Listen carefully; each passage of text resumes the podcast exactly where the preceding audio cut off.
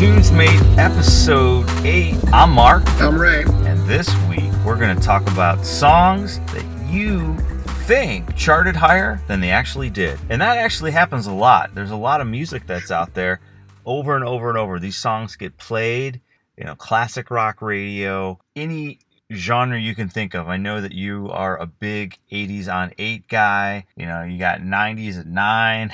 You've got all these stations that are continually playing these songs. And you think, oh, yeah, that had to go high. Well, guess what? I think you're going to be shocked today at some of the songs we're going to talk about that actually didn't chart that high at all. Yeah, it's always kind of amazing to me. I, I think back to when I started following the charts in 1987, got hooked on MTV and music that summer, and started listening to Rick Dees' weekly top 40, and that was based off of Rick, radio and records, not Billboard. Then before I I mean, before not too long, I had switched over to Casey Kasem's American Top 40 and uh, the Billboard chart. And by a year later, I was occasionally buying Billboard magazine. Two years later, I had a subscription. And one of the things that was interesting to me was that so it's it's 87. I would start looking back, or I'd find books like the Joel Whitburn book that I use now, but the old edition from like 1986, and I'd see other things that would tell me how songs did and I would I would see songs from you know the early to mid '80s before I started following the charts and the chart, and I'd be like, no way, that couldn't have done that, you know, and that was like my one of my first real exposures to uh-huh. the real sort of first reflection on, wow, a song you thought did really well or you thought went could had to have gone to number one or something actually didn't. Well, let me ask you a question about that because is it more of like a a psychological blow because it's like, oh my gosh, the song that I love, it's got to be number one. Is it? Is it just kind of a, a kind of a blow to your psyche that the song that you thought would be definitely on top the charts, or is it is just kind of a letdown? It is it. What side of the, the fence were you generally on? I don't. I don't know. That's a good question. It may depend on the context. I think a blow to your psyche maybe is a, a bit too strong. It's certainly a letdown, yeah. but but then I think, but then you know what? I think.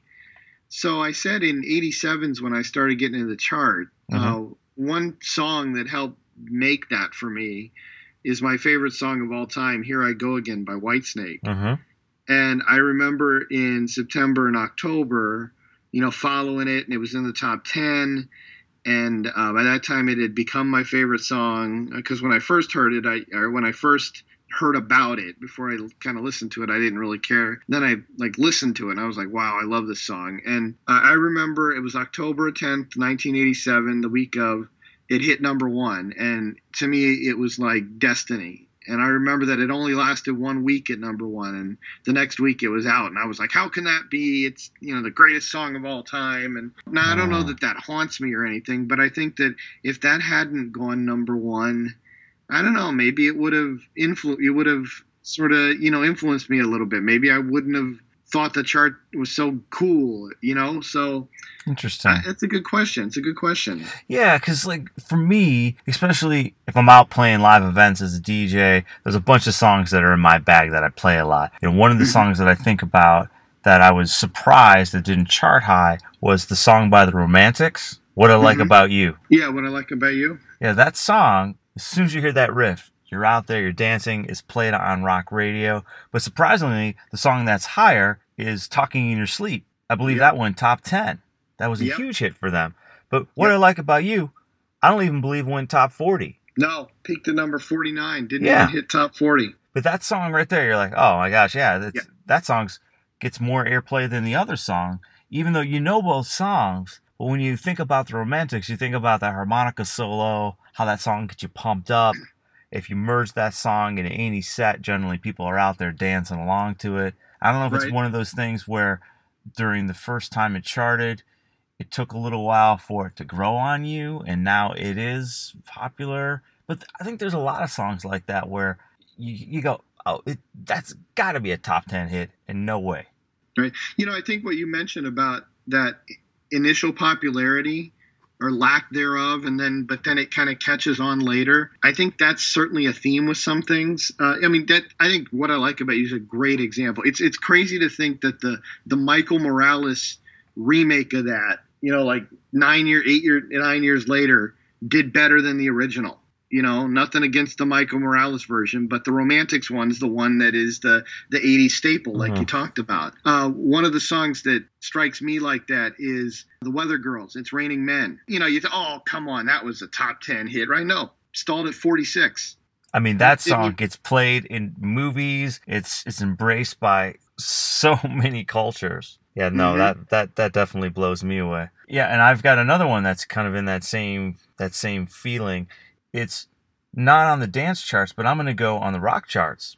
What about Crazy Train? Ozzy Osbourne. Oh yeah, yeah. I mean, that's yeah. the song that you always think about. That oh yeah, that's that's got to be at least top 40. I mean, maybe number 39, 38. Didn't even go in, into the top 100. Yeah, didn't even make the chart. Yep. It just blows me away. Like what? Yep. that another one like that for me is uh, George Thorogood and the Destroyers, Bad to the Bone. Right.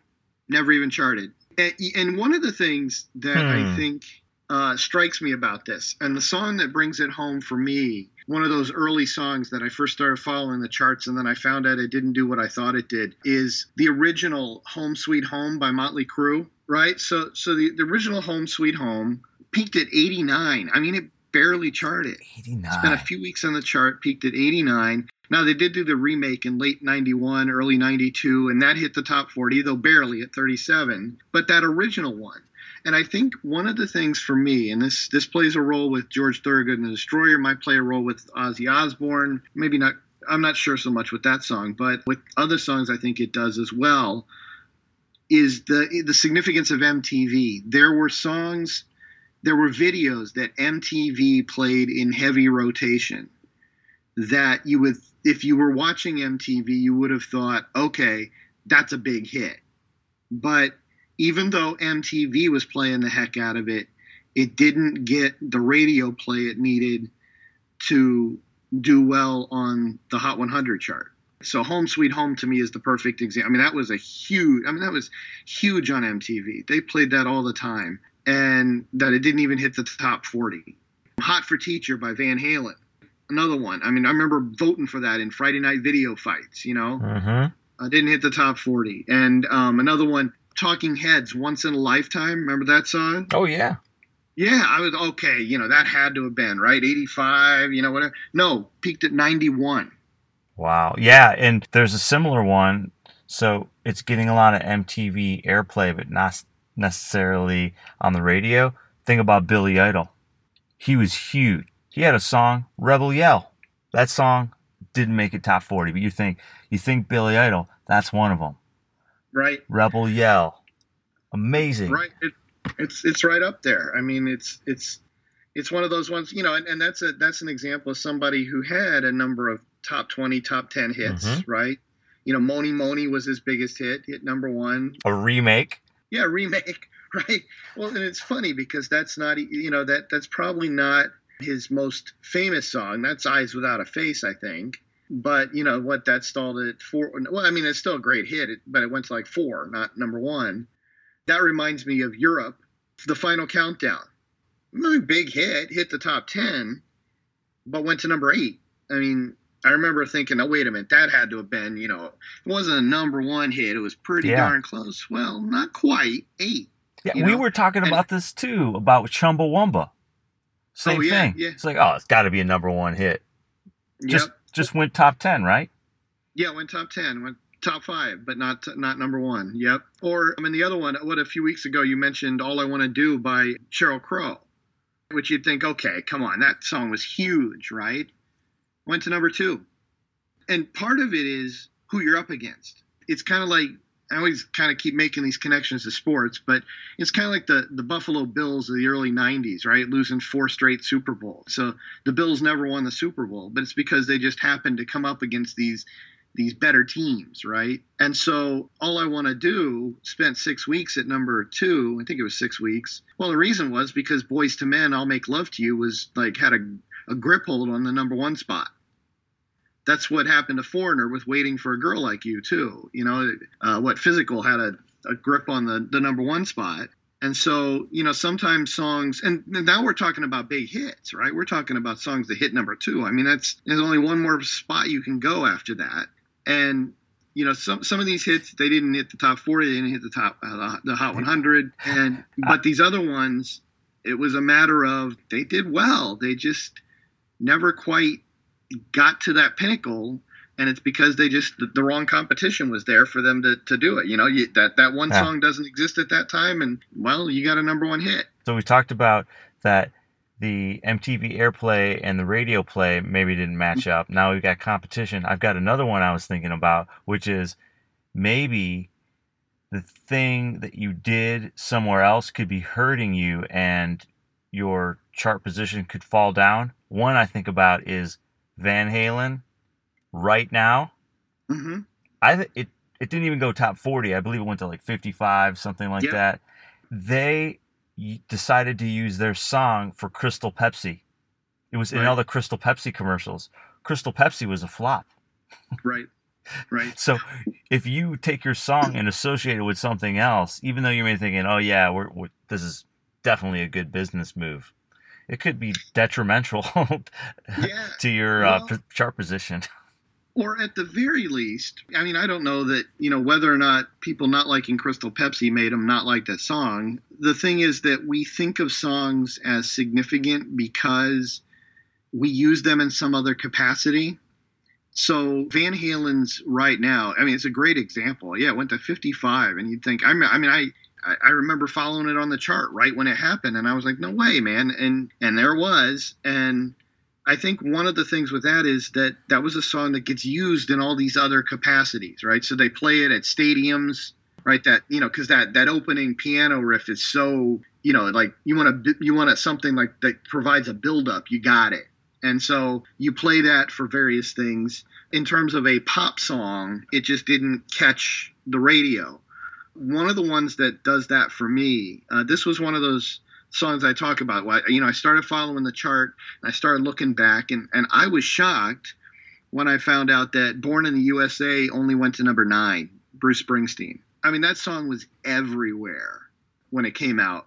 Oh, yeah. Uh, I mean, it, it was in, but it was used in commercials. President Reagan, erroneously, but he referred to it. You know, it was played at, at celebration, you know, at Fourth of July. Still you know, gets played. Yeah, totally. It to- still gets played of the like six or seven top ten hits that Springsteen had off that album, it's like the the sixth or seventh highest one. You know, like uh-huh. like Dancing in the Dark was this big hit that went to number two, and you know some of the other ones went to like number six, and Born in the USA only went to number nine. And I just to this day that shocks me because Springsteen's an example of somebody who never hit number one. And you know, to I years ago on Tunesday, probably you know eight nine years ago, I did a thing that was on uh, artists who never hit number one, and my argument was I think of all the ones we can think of, uh, Springsteen probably would be my pick for the artist who had the big the the most successful pop music career without hitting number one. I don't know if I'd say the best artist because like Bob Dylan, and Johnny Cash never hit number one, but they mm-hmm. weren't the pop hit type of musician the way Springsteen was. Yeah, and one band that, as you're talking about this, so I think about Bruce Springsteen, but I think about the '80s, and the band Rush comes to my mind. Mm-hmm, mm-hmm. I mean, you go, they're everywhere, right? They've got, I think their biggest charting song is what something, is it New World Man? I think yeah. Something like that. And you're like, oh yeah, no, it's it's got to be Tom Sawyer. I mean, that song was everywhere. That, that that keyboard riff, the drums. The song didn't even go top forty. Right.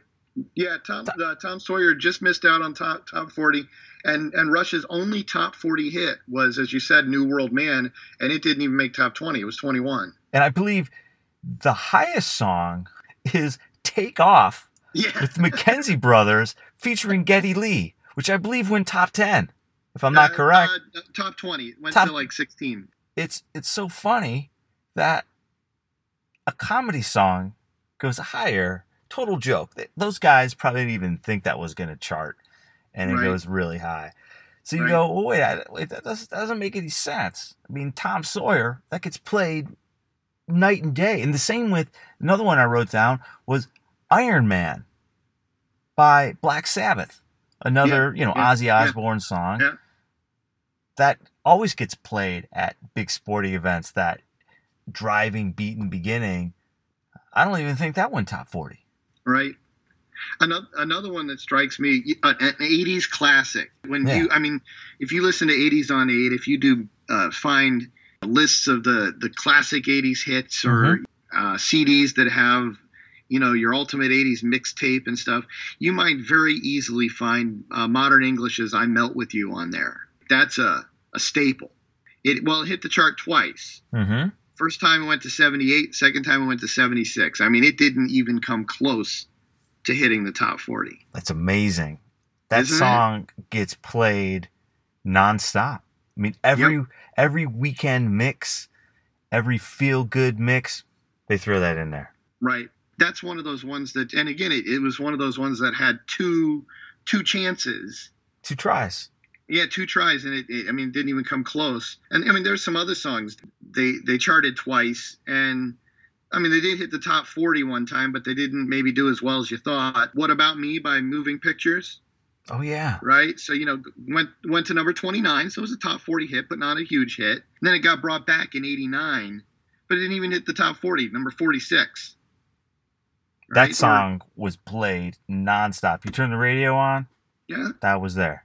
yep. And and the other one, I always say my vote for the uh, the best.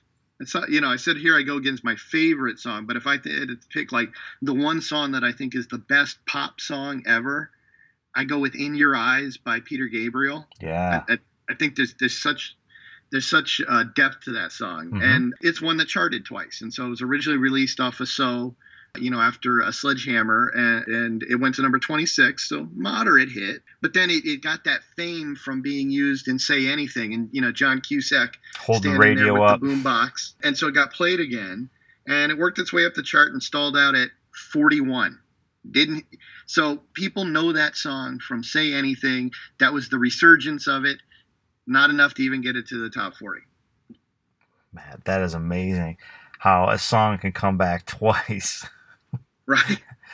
But maybe that adds to its folklore because the fact that you heard it so many times, you go, "Oh yeah, yeah, it's just it's just got to be higher than it is because Right. you heard it twice." So maybe that Right. has a little added notoriety to the song. I was thinking about one. So Journey, you know, Steve Perry, he recently Yep. came back. He released a solo album. He's telling everybody, "No, I'm not going to join Journey again." Arnel, the lead singer now for close to I think 15 years. He stepped in. He's like, "No, it's his gig. I don't want to do it." So everyone's keying on Journey. So don't stop believing. You know that song's really Yeah. high. But there's another ballad, Lights. You know when the lights go down in the city. That song didn't go top 40. Nope. Is you know it's within I think it's what around like 67, somewhere around 68, somewhere around there. You got it. But uh, yeah, that song is one of their popular songs. Without a set, that song is always played within a Journey set. You know, everyone puts up their Bic lighters. You know, that's the song that gets played.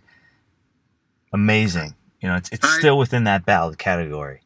I love that you mentioned Journey because I've got Journey down on my notes for Mm. multiple reasons. I think first of all, what you mentioned with lights is a great example. For that first that like you were exact you're right on the money. It's it went to number 68 in 1978.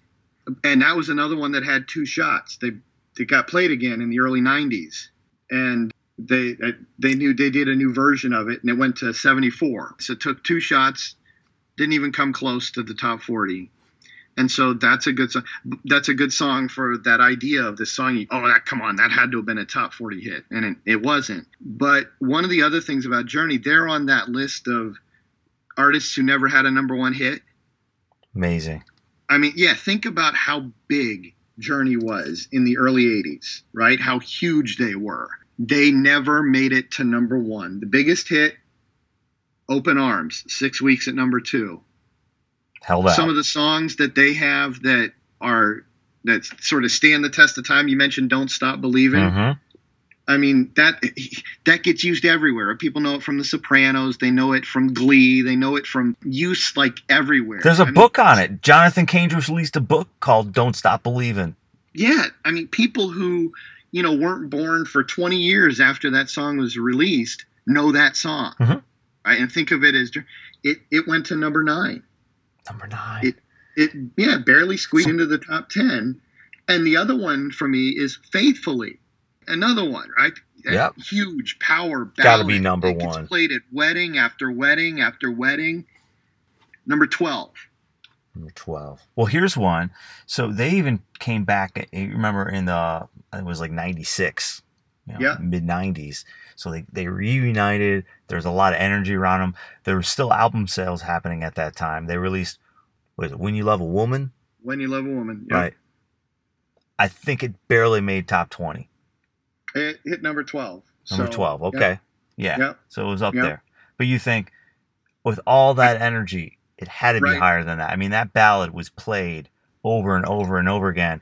And if you listen to that song, everyone says, "Oh yeah, that's probably one of the one of the top ballads written in the 90s." Or some people even say of all time. Nope. Right. And another band, another classic band, and we've talked about them before, in part because they're so easy to talk about, is Queen. Now, Oh yeah. you know, Queen had a couple number one hits. Crazy Little Thing Called Love. Another one, Bites the Dust, hit number one. You know, they had other top ten hits, right? Bohemian Rhapsody did it twice. So, you know, it's a song that had two two two chances and made good on both chances. We Will Rock You, We Are the Champions hit number four. Okay, so I just named four Queen songs. Those were their only top ten hits. Okay, think of all the other Queen songs you know, and and know that none of those other ones hit the top ten. Somebody to Love never hit the top ten. Under Pressure, Right. right, went to number twenty nine. That's it. That's it. Okay, that one that hurts because they play that like it was is going out of style. right? And I want to break free, right? You see it in oh, commercials, you see it in all kinds of stuff. 45. Well, that's that's hard to believe. These blow your mind, don't Yeah. they? Like you said, it's what were they up against? I also start thinking about like where in their career are they? You know, they've been out for a while. Do people Right. just get used to the fact that they're around? Yeah, like oh yeah, it's Journey. They're going to be around for another ten years.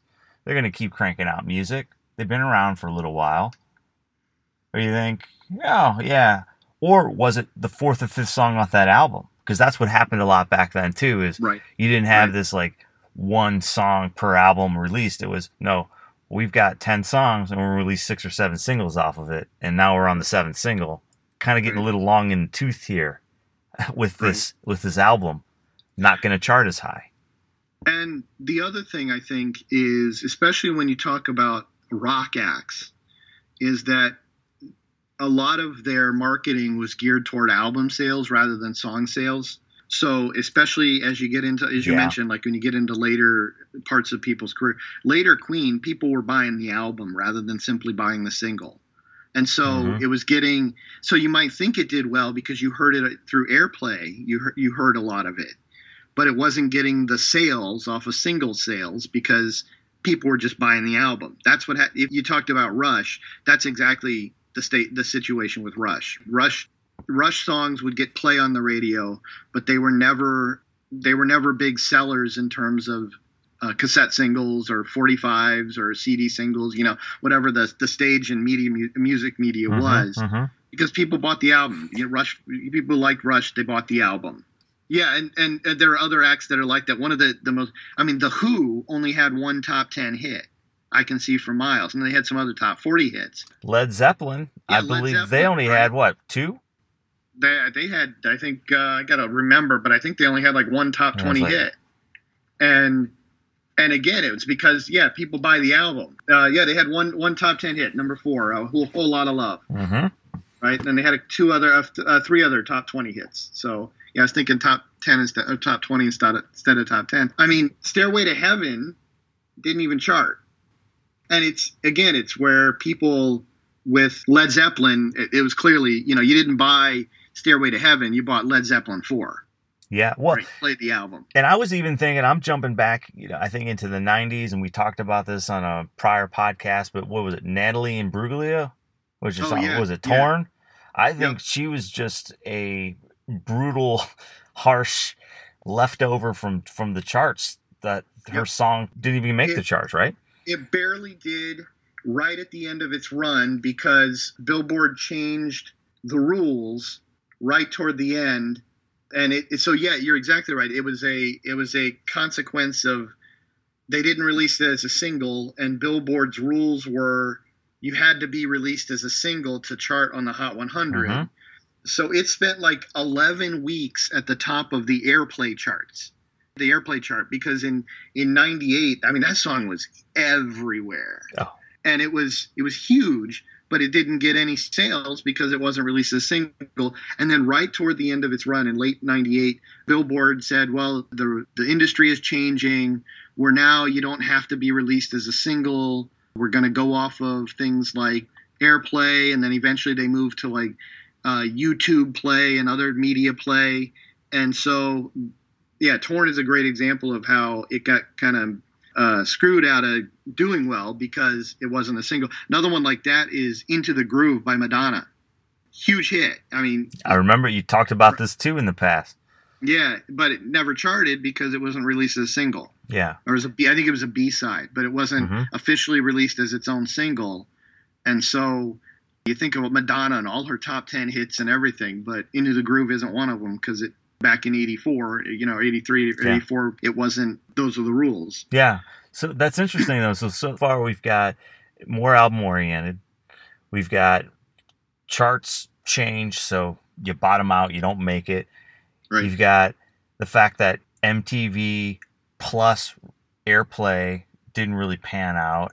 That sometimes you can come back and forth on the chart a couple times. Then you got competition. I'm even thinking about. I'm even going further back. Seems like a lot of our examples from the 80s. We just talked about the 90s. I was looking at something from the 60s Mhm. a song that you think, oh yeah, what a wonderful world, Louis Armstrong. I mean, I think about Yeah. how many commercials that's in, how many weddings Yeah. that get played as, oh, that's our father daughter dance. Didn't even make the top 100. Right. It didn't. It's, uh, it's re, reversion. So when it was used in Good Morning Vietnam in 1988, Okay, it hit, it hit the top 40 then. reversion. but originally in the 60s it didn't yeah it didn't even hit the hot 100 ah, so I stand corrected. So this is one of those reissues.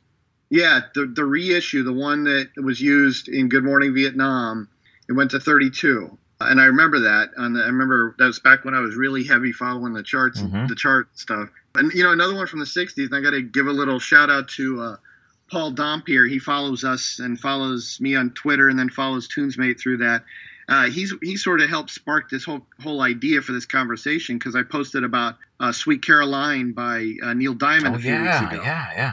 And, and Paul, I mean Paul, he's our age, same age as you and me, and he's been he's followed the charts, you know, a good a number of years before I did. So probably by the time he was eight, nine, ten years old in the early '80s, he was following the charts. They're following the Billboard Hot 100 chart and the other charts and stuff. And and he said, so you know, Sweet Caroline is from 1969, so it predates him and me and you by a few years. And he said that's shocking that that didn't go to number one. You know, he he said that's one of those songs that he would have thought. I mean, because look at how much it gets played. Sweet Caroline, it's it's at Boston Red Sox uh, games. They play it at other sports events. It gets used in films. It gets used all over the place. R- reaching out, touching me, touching you. I mean, that that's it's such a, an iconic song, and it it peaked at number four. You got to think that's a number one song. Right, the, the, and the newer one, the one that that's, that really strikes me among newer songs. So the Mhm. past say fifteen to twenty years is Miley Cyrus. Okay, Mhm. like if you if I didn't follow the charts and if I didn't follow the Hot 100 chart and you asked me, okay, what was Miley Cyrus's biggest hit? You know, you might say Wrecking Ball? Wrecking Ball, or you might say Wrecking Ball, and you'd be right because that was that's actually her only number one hit. Mhm. Okay, but I very likely could have said Party in the USA. I mean, that thing seemed like it was everywhere 10 years ago. Mm-hmm. It stalled at number two. Didn't make it. Didn't make it. Three weeks at number two. Competition. It, that's exactly right. It was what competition did it go up against, and it stalled out at number two. And that's it. Yep, that that whole idea again. And and so you, as you've identified, there's we can come up with good five, six different reasons Mhm. why songs don't do as well as you think.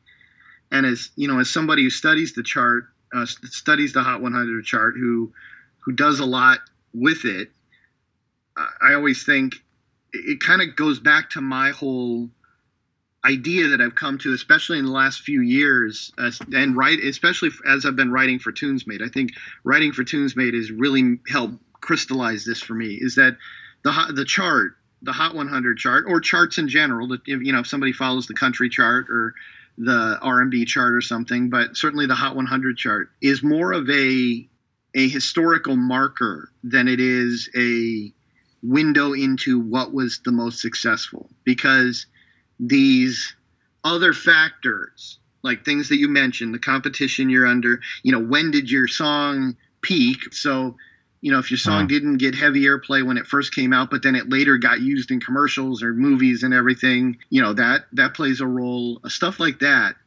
Those all factor in and so songs don't do as well as you might think because of just the circumstances. And so i always think it's it's more useful to think of the hot 100 chart as just kind of a historical marker right? Hey we look back and say yeah you know back in 1983 these were the songs that were popular and this happened to be the number one song and these other ones were at three and five and you name it. Uh, and and it doesn't have to be like okay that means this was the the big song. Well no that means it was one of the big ones but it tells us kind of gives us just a historical marker of this is what was going on at that time. And i can go back and say oh yeah i remember that song from the summer of 86 or i remember that song from christmas time in 82 or you know you name it. And i think that that ends up being my sense of what the hot 100 charts probably most effective purposes Yeah, and I, you know, I looked at the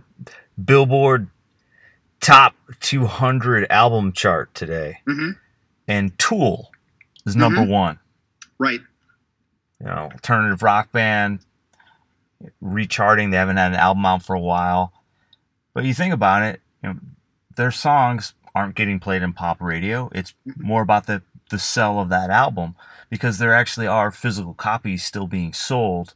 You know, not Mhm. that as many as in the past, but you know there might be a you know hundred thousand copies or something being sold right now. I'm not sure of the exact numbers, but if we were to look back at the chart now, you'd say, oh well, Tool they've they've got to be huge. They got to be pl- getting a lot of their music played. Now the question is, is that fueling the new environment now, which we've talked about a lot here on this podcast about the fact that many people are going to shows now, going to festivals, watching them live, which could be fueling the sales, maybe not necessarily airplay. So now you really have to look at the album chart and the single chart and look at them differently, which is what we started talking about here is that some artists in the past have been more classic album sales rather than single and sometimes they cross over. So it is interesting how you've done an analysis of that and, and come to that conclusion. And if you look at that, I, I think your conclusion does support even the chart today. Yeah, I think so. I think, and pointing to the album chart is pretty significant because it, it points to a different kind of way that music works. So the idea that these, what sells well in terms of albums is not the same as what sells well in terms of songs. And so uh, I remember it, when I first started following Billboard and the Hot 100 chart and looking at the other charts. So we're talking when I first got my first issue of Billboard was May of 88 and Pink Floyd's Dark Side of the Moon was still on the album the, the top 200 album chart. This is like 14 years after it had been released. I think it still holds the record for the the longest time or longest certainly consecutive, but the, the longest time on the chart. It it spent something like 14 15 years on the top 200 chart. And that's kind of crazy to think about, right? That's pretty incredible that a song, that an album could keep selling enough records week by week for 15 years to stay on the chart. You know, long after Pink Floyd's heyday. I mean, in, in 88, Pink Floyd was, they had, was it Momentary Lapse of Reason had come mm-hmm. out in 87, and they charted not top 40 with Learning to Fly. And they had some other MTV airplay with Dogs of War and some other songs. But, you know, this was not Pink Floyd of the 70s and into 1980 where they were as big as they were then. But Dark Side of the Moon just was there. It was a it was a cultural mm-hmm. presence for a decade and a half. Yeah, that's amazing. One of one of the long and I think they called it like catalog sales. I think it, yeah, they changed it. Yeah, they changed it up. Like you said, it's, it's changing with the times. It's just the one thing that I think about with music, and I think we talked about this as we started, is a lot of people take their music and its reflection of themselves. Mm-hmm. And I think when you find out that the songs that you like didn't chart as high, you can take it as a personal reflection. Like, well, or some people will say, well, that's great. I, I like being underground. You know, right. I, I don't like being associated with the most popular because it's, it's my choice. You know, it's one of those things. Where do you fall with that? I mean, it's the songs that you like, obviously we have roots and what we grew up from and where things have gone, but should we be impacted by the chart positions? I I think that this is part of what les, leads me to that perspective of seeing the Hot 100 chart and other charts as a historical marker. That mm-hmm. gives me the sort of uh, more nuanced, complex understanding of things to not take it as a sort of personal affront or to not see it as boy you know maybe what i think's popular is not as popular as it is it allows me to kind of put all that into context mm-hmm. i think what where what you're talking about it, it doesn't affect me because i'm into pop music and so you know that and i you know i especially was when i got into music as, uh, as big as i did in the late 80s but I think where it where it might play out most significantly is what you talked about with with people who like artists who are kind of underground or who you know they define themselves as anti-pop mm-hmm. and when that artist has hits it almost it does it feeds the sold out metallica narrative right so rem might be a good example of this you know, there are lots of folks in the 80s who, you know, they, they loved REM and, you know, REM would have a few things that might hit like number 60 or, you know, they might get a little bit of airplay here. But then the one I love hit the top 10. And that I don't necessarily know mm. if that made them feel like the sellout. I think but, so. with with the next with uh well not even the next album but two albums later when uh there's a document came it was a document that had um, losing my religion and shiny happy people out and, of time. Yeah out of time. Thank you. I'm thinking of the other one before it document right? So so when out of time came out and uh, losing my religion and shiny happy people both went top 10 losing my reception yeah, or losing my erection was the one that I used to hear was the you know so right.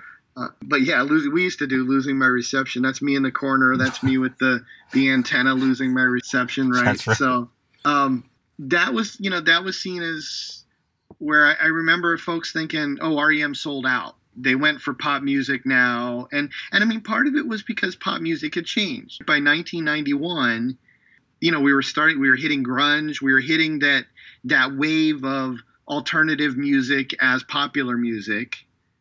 And so part of it was well rem fit with the time. And so pop pop music stations played rem because you know they were seen as representative of the alternative wave. But at the same time you know the the idea that R, that rem went with this or that they didn't keep themselves mm-hmm. off the chart off of off of the, the the heavy rotation airplay, except at places like MTV. That's an example of that idea that yeah. well, okay, they sold out. So I think what you're talking about works with folks who see it as selling out when their artists do well. For other folks, it might play that way. I think, like I said, for me, it really became a matter of learning how to contextualize the chart and say, okay, this isn't a one to one score that, you know, that who hit number one matters as much as it has to. Mm-hmm. Yeah. And that's, you know, songs, albums, so complex and they really feed into culture. So I really like that historical marker aspect of it because it is something that you reflect upon when people are born. They always want to know what was the number one song born on my birth date, what was the number one movie, that kind of thing. So if you look back, it just kind of gives a picture of that time period. And, and really, that's what we're always talking about on Tunesmate this this idea that songs are a connection back to a past, to something, a memory, and it helps trigger things. So, yeah, I, I think it's completely accurate. It's just sometimes when you hear songs and you're connected with them, it blows your mind that mm-hmm. at that time period it didn't go as high. and right. I think that's what we were really trying to, to key on today. Awesome. Well, did you have any other final thoughts on this topic? Anything else that you had underneath your, your bat utility belt there? no, we went through. I mean, we went through most of them. You know, I, I got a whole list here of, of songs, and we hit a couple I might have on my list yet, but I think we kind of we covered the gambit there. Well, this is one of those things where we probably could go on for probably another 40 minutes talking about uh, songs that didn't reach the highest pinnacle that we had hoped. I did have you know more as well on my list, but it is it is fascinating how this is going to continue to happen. You're going to have these songs that are, have been out there. They're going to come back either because of a movie or a resurgence. We're always remaking things over and over. We know there are many other Hollywood hits that are coming out that things are going to get remade.